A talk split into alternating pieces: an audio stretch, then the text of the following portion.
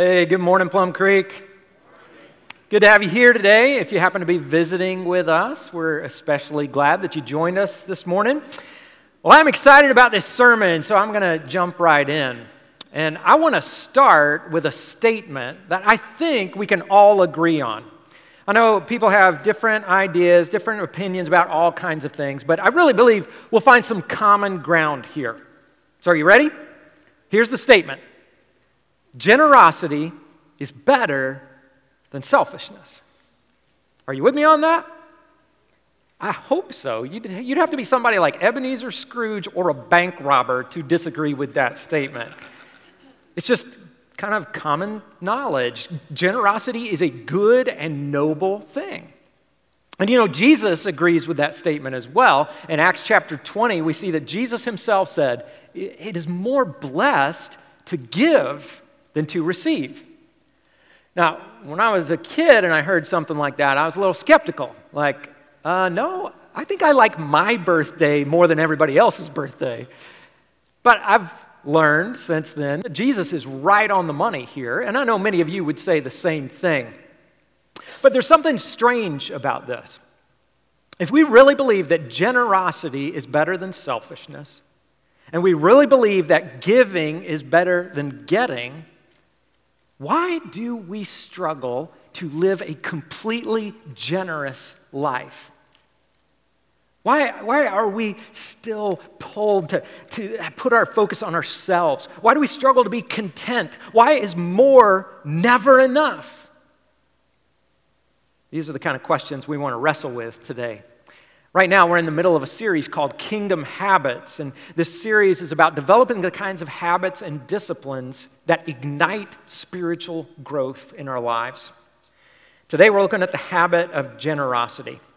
And let me just say right from the beginning, I'm preaching to myself here. I need to be less of a hoarder and more of a giver. I'll give you an example. Uh, many of you know that today is a special day here at Plum Creek. It's Plum Creek Pen Amnesty Sunday. And if you missed this announcement last week, here's what it's about. Some of us have noticed that without even trying, it's easy to accumulate a large collection of Plum Creek pens. Now, it's a great thing if they go out into the community, not so great if they're just in the drawer uh, in your basement. Now, uh, we're doing this for two reasons. One, it's just kind of a fun thing to do. Our mission was to bring back any extra pens here, and somebody had the idea to print up these stickers. I returned my pens. It's just kind of fun.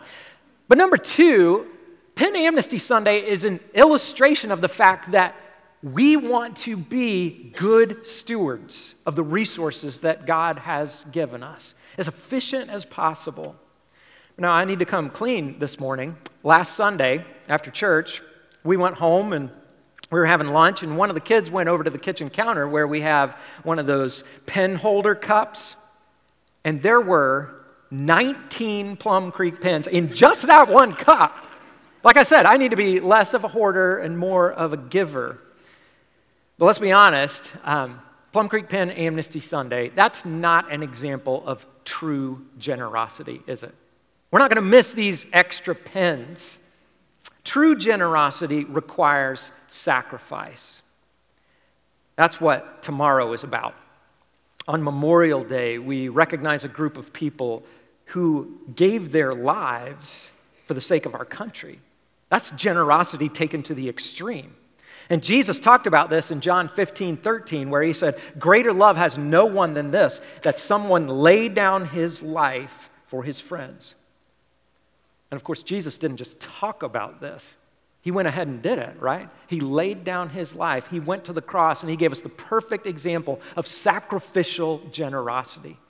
And no, not every follower of Jesus is called to literally lay down your life, but make no mistake. Every follower of Jesus is called by God to be sacrificially generous.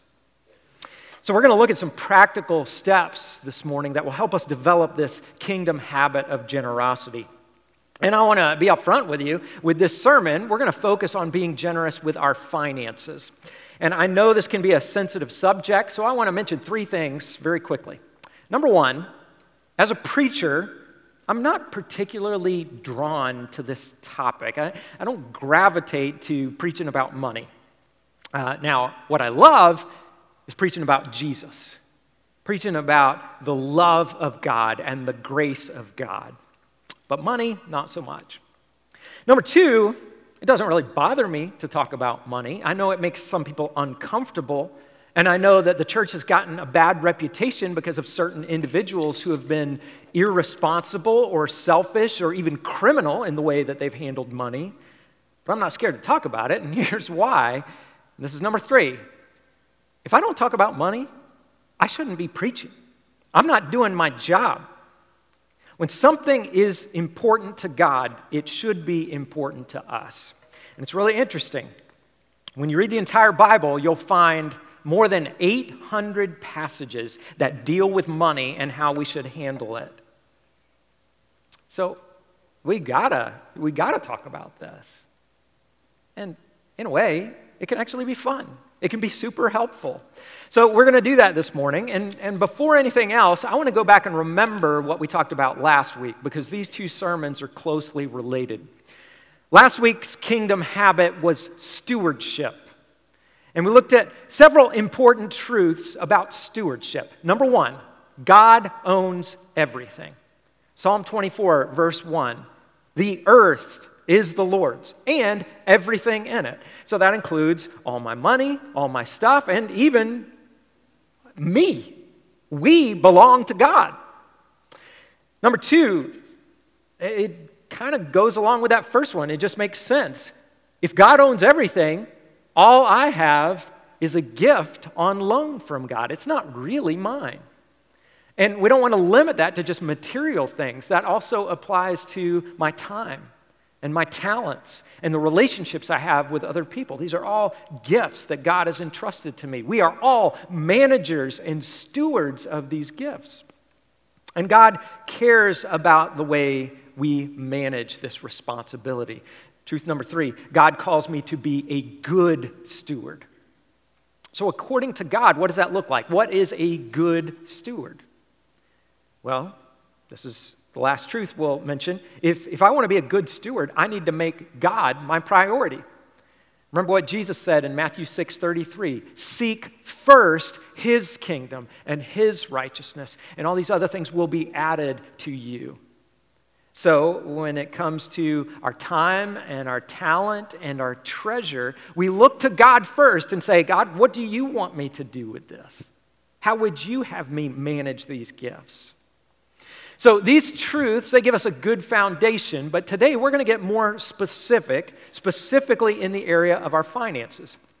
And last week I mentioned three steps that will help us become better stewards. Step one is to start with biblical principles. We need to do things God's way.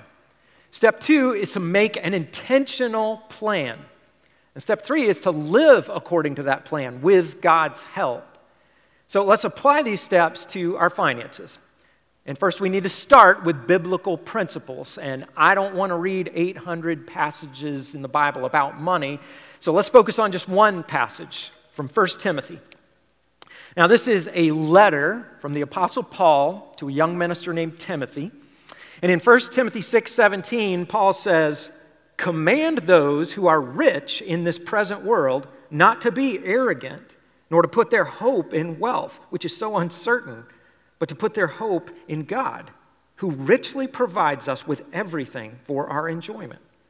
Command them to do good, to be rich in good deeds, and to be generous and willing to share in this way, they will lay up treasure for themselves as a firm foundation for the coming age, so that they may take hold of the life that is truly life. Now, right away, there's a question I want to ask. Who is Paul talking about here? In verse 17, Paul refers to people who are rich in this present world. Now, who would that be? Who should we consider rich in this present world? Obviously, um, Elon Musk would be one example. He's the richest person in our country right now. But where's the cutoff? Where's that line where, you, where you'd be considered a rich person? Well, uh, years and years ago, I heard a preacher named Andy Stanley uh, talk about what it means to be rich. And I want to share what he said uh, with some updated statistics. First, here's one example of what it looks like to be rich. Rich people have a box at home. It's a storage box, usually a little taller. It's called a refrigerator. And in this box, they store all kinds of food. It's usually full. And sometimes they have to take old food out of the box to make room for new food because they didn't have time to eat the old food. And sometimes rich people will leave the food at home in the storage box and go somewhere and buy more food in a place called a restaurant, and they pay extra for that food. Meanwhile, around the world, around 800 million people go to bed hungry most every night. Those people would be amazed at our behavior. then uh, sometimes rich people look at a closet that's full of clothes, and sometimes they'll say this you know what it is? I don't have anything to wear. Rich people can also afford a home, not just for their family, not just for their pets. They can also afford a home for their car. It's called a garage. That's what a garage is. It's a little home for your car or your truck. Meanwhile, 1.6 billion people in the world don't have adequate housing. And then, what kind of salary does a rich person make? Well, here's how it breaks down. At the end of 2022, the average median income of an American worker was $54,132 a year. Now, if you are a single adult making $54,000 a year, you are in the richest 1.3% of the global population. 98%, 98.7% of the world makes less than you do. If you're a family of four living on that $54,000, you still make more than 90% of the people in the world. Meanwhile, over 700 million people, which is 9% of the world's population, they live on less than $2.15 a day, which works out to be about $785 per year. And those 700 million people would look at us and say, yeah, they're rich. Now, I don't say any of this to minimize our financial challenges because I know, especially in the last couple years, some of us are having a harder time making ends meet. I just want us to have a, a little perspective here because almost everyone who has ever lived on this planet would look at us and say, Ooh, those folks are rich. I also don't say this to make any of us feel guilty because you know what? We didn't ask to be born in one of the richest countries in the history of the world. Where did that come from? That's a blessing from God. If you were born in the United States, He chose that you would be born here. But we have to be honest as we answer this question who is rich in this present world? It's nearly all of us. Almost everybody listening right now fits this description rich in this present world. In 1 Timothy chapter 6, we just saw that we're blessed for a reason. Now, on, on one hand, it did say that God richly blesses us for our enjoyment, and that's pretty cool. But we weren't given these material blessings to find significance or satisfaction or security in this world. No, God blessed us so that we could be a blessing. God calls us to be generous, sacrificially generous. He wants us to leverage these gifts to build his kingdom and bring him glory. We need to draw a line in the sand this morning. Because we know the pull of this world is very, very strong. Instead of owning our possessions, our possessions can start to own us, right? So we need to draw this line in the sand and say, God, it's yours. It's all yours. What do you want me to do with it? When and where do you want me to let go and be generous? And you know what? He will actually answer that prayer. He'll, he'll tell us what to do. He's actually told us what to do already. Remember? He speaks to us through His Word. So we need to start with the biblical principles that He's given us and then work out an intentional plan and then, with God's help, live according to that plan. So let's do this. Let's take a few minutes to work out a generosity plan.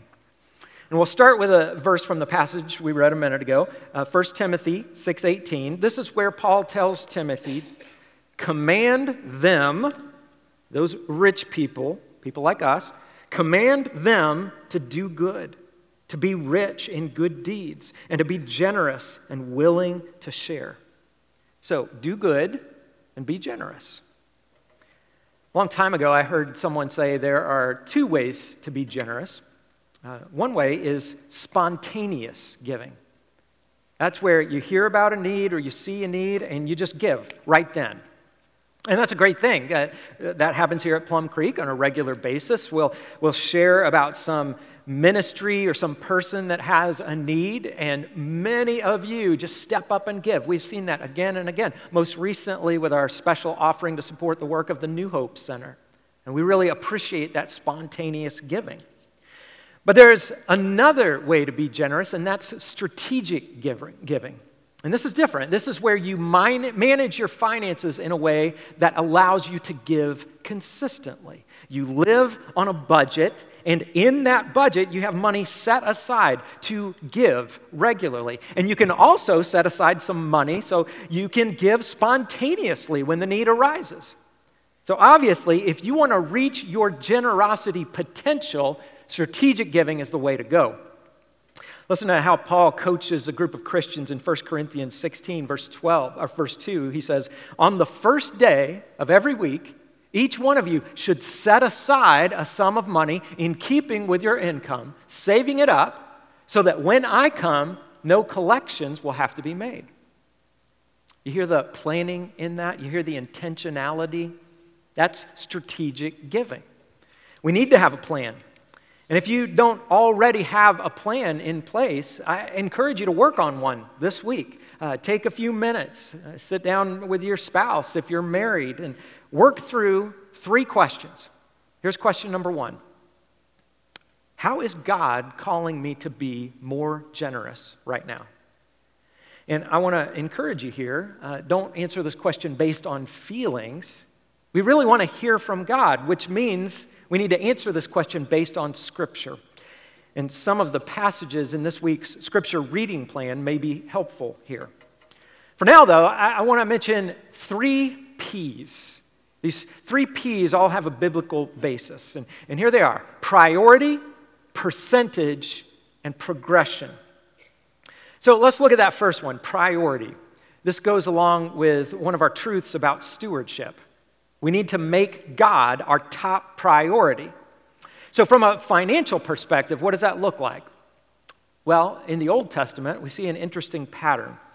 Back then, the people of Israel lived under the old law system. And the law required you to give something called a first fruits offering.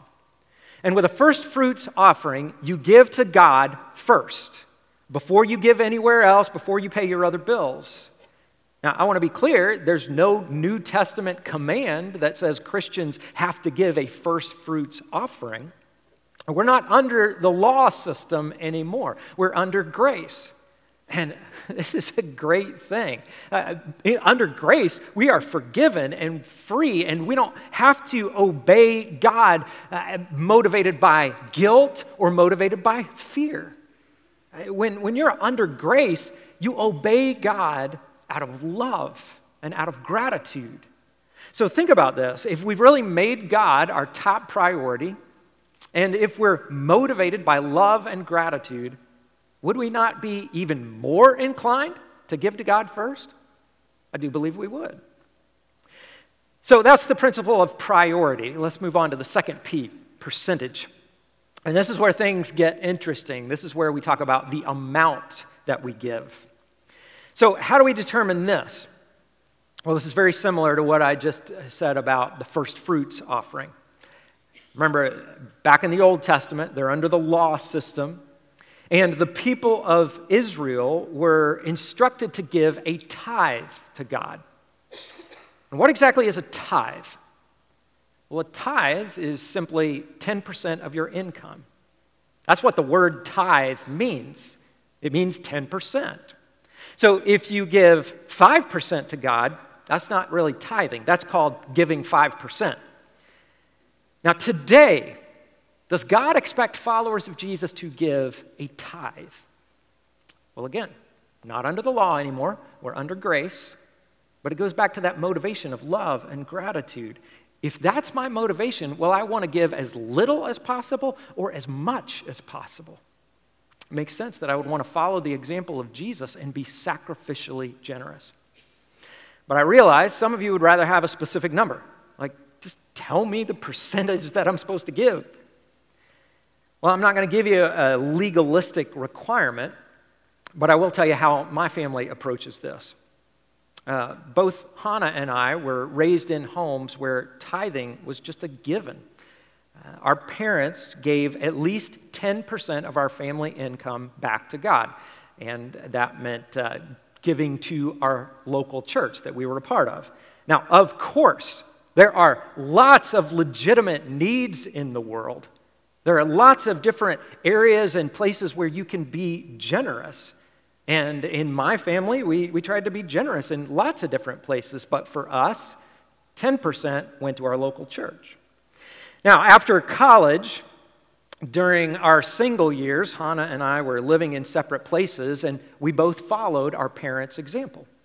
Once we got married, we continued to follow our parents' example. And for us, the 10 10 80 plan was a good place to start. And here's how the 10 10 80 plan works you take whatever income comes in, and then you give the first 10% to God. Then you, get, you, get, you set aside 10% for savings, and then you use the remaining 80% to live on. And I do think that that was a good starting place for us. But I will say, uh, Hannah and I think of tithing as the floor level of giving, not the ceiling, not a, a, limit. And that's where the third P comes in. Once you get to that 10% level of generosity, you just make it a goal to progress and ask God, like, how, how can I be as generous as possible? That gets, that gets to be fun. So that's question number one. How is God calling me to be generous? And here's the second question What is my biggest obstacle to being more generous? What's holding you back? Maybe it's your current financial situation. Maybe you feel buried under bills and debt. Or maybe something totally different. Maybe you and your spouse just aren't on the same page. Or maybe you find it difficult to trust that God will take care of you if you give sacrificially. Or maybe you're that bank robber and you're just not interested in being generous at all.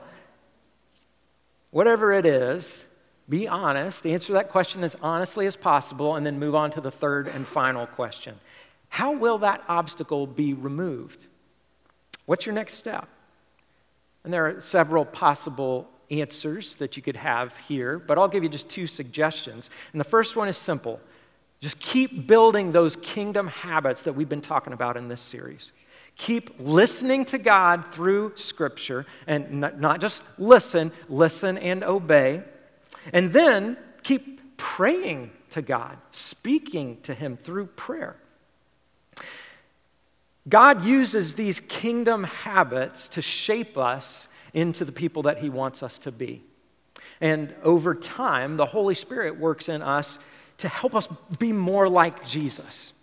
And as we go through that process, we take on his qualities and characteristics. And one of those qualities would be generosity, of course. But here's another suggestion. Maybe you really want to be generous, but you're just not in a financial position where you could give more. And that's a legitimate problem. It's a problem that may take years to solve. But as a church, we want to help you remove this obstacle. And there are lots of different tools out there that can help you get your finances in order. But many people here in our church have benefited from Dave Ramsey's Financial Peace University. It's also called FPU. And earlier this year, we hosted FPU at our church. But if you missed out on that class, I have some really good news for you. For all of 2023, Plum Creek has a license where everyone in our church gets a free subscription to Ramsey Plus. Now, this is amazing because Ramsey Plus gives you free access to the whole Financial Peace University class. You can take it online whenever you want to. Uh, Ramsey Plus comes with a lot of other helpful tools. I won't get into those right now. Uh, but a one year subscription would normally cost you $130. But I, I'm not kidding. This is absolutely free for you. Just scan that QR code on the screen or in your bulletin and you can get started. Like I said, we want to help. Before we go tackle this generosity plan, I want to go back and remember why we should give to God in the first place. Because you know how it works. We don't stick with any plan unless we're very clear about why it's important. There are lots of good reasons to give back to God. But I'll share three things very quickly. First, giving is an act of worship, it's a way to express our love to God. It's a way to say, God, I love you more than I love my money, more than I love my stuff. At the core, this really is about worship. Here's a, a second reason to give to God you will be blessed by giving. Now, I'm not necessarily talking about material blessings, although God may choose to do that. I'm talking more about the intangible ways that God will bless your generosity. For example, if you give sacrificially to the point where it's scary, you find out by experience that God will meet your needs. And that in itself is an amazing blessing. Here's one more reason I want to mention. When followers of Jesus give sacrificially, God uses us to make an eternal impact. This week I was reading about a guy named David Green, who happens to be one of the 50 richest people in the U.S. David is the founder and CEO of Hobby Lobby. As of this month, he's worth over $14 billion, and I can't even get my head around that amount of money. But Forbes magazine did a story on him because David Green really stands out when you compare him to other multi billionaires. He stands out, A, because of his strong Christian faith, and B, because of his radical generosity. He's given almost 50% of the company's profits to Christian ministries and charities. I saw a quote from David that I, I just love. He said, Hobby Lobby is worth billions of dollars. So what? Is that the end goal of life? Making more money and building something? For me, I want to know that I have affected people for eternity. And I believe I am. I believe once someone knows Christ as their personal Savior, I've affected eternity. And what I've done matters 10 billion years from now. That's a big picture perspective. You and I don't have the kind of money that David Green has, but it really doesn't matter. You can be dirt poor and still make an impact for eternity. All we need to do is say, God, everything I have is yours. You just tell me how to use it, how to manage it, when you want me to give it away. And then, as we saw in 1 Timothy chapter 6, you lay up treasures for the, the coming age. You, you take on the life that is truly life. Last week I said something that I believe very strongly. I believe the work of the church is the most important work in the world. And as a minister, I wish that you could see what I see and hear what I hear. I get to see some amazing things. For example, um, just this week, I was on a, a Zoom call with one of our mission partners in India. And this brother was telling us about the trials and tribulations they're going through right now. They're, they're, being harassed by the government. And I was so impressed by his faith, saying, hey, it, it doesn't matter. Know, they can do whatever they want. We're going to be faithful to God. I also saw that our financial support is a lifeline to this ministry right now. Your giving makes a difference, your prayers make a difference. Then, closer to home, it's been an exciting couple of months. So far in April and May, we've seen 13 people baptized into Christ. Number 14 is happening just in a few minutes, which is awesome. You know, those aren't just numbers, though, those are people. And I get to talk with many of these people and hear their stories. Hear them share about how God is transforming their lives. I had a great conversation with Casey Huntinghake earlier this week. She's the one getting baptized here in just a few minutes. Her story is phenomenal. God is doing amazing things, and your prayers make a difference, and your giving makes a difference. It's humbling to be part of what God is doing in the world. But you know what? We've only seen a fraction of what God can do. When it comes to generosity, we all have room to grow. Man, I'll be the first to admit that about myself. And that's what I'm praying for today. Plum Creek has a history of being a very generous church, but I'm praying that we'll take this to a new level. In 2 Corinthians chapter 8, the apostle Paul said this to the church in Corinth. He said, "But since you excel in everything, in faith, in speech, in knowledge, in complete earnestness, and in the love we have kindled in you, see that you also excel in this grace of giving." So what would it take for us to excel in the grace of giving. I think it's time for another kingdom challenge. You know, in the month of May, our challenge was to spend at least 10 minutes alone with God, at least five days a week. But now, as we move into June, we have a new challenge something called the 30 Day Generosity Challenge. And it's really pretty simple. From June 1st to June 30th, take a step of sacrificial generosity. Maybe that means you start tithing here at church. Maybe you've never done that. Now, if that 10% number is completely overwhelming, man, a, a, smaller step is still a good step. That's okay. Now, Hannah and I talked about this challenge. And for us, this is not the best time for us to increase our giving. As it turns out, as kids get older, they cost more and I'm sure many of us could name reasons why it's difficult to be more generous right now. But sacrificial gener- generosity is always a challenge, always. And listen, I hope you understand the church is not trying to twist anybody's arm here. That's the last thing we want to do. Paul says in 2 Corinthians chapter 9 verse 7, God loves a cheerful giver. We want to give cheerfully. We want to find the joy that comes from being generous. That's one of the great blessings. We want others to experience that blessing. I've experienced that. I want to close with a quote that really resonates with me. Generosity changes the heart. A generous heart changes the church, and a generous church changes the world. That's how I want to live. Let's pray. Father, you have been so, so generous with us. You've blessed us in material ways and, and even more so in spiritual ways. And we thank you.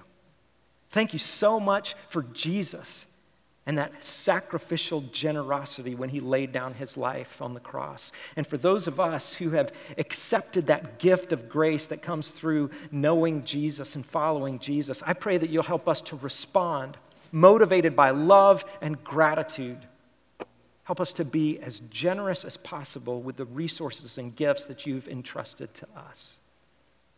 And Lord, we do ask for that blessing of the joy that comes from generosity. And I pray this in Jesus' name. Amen.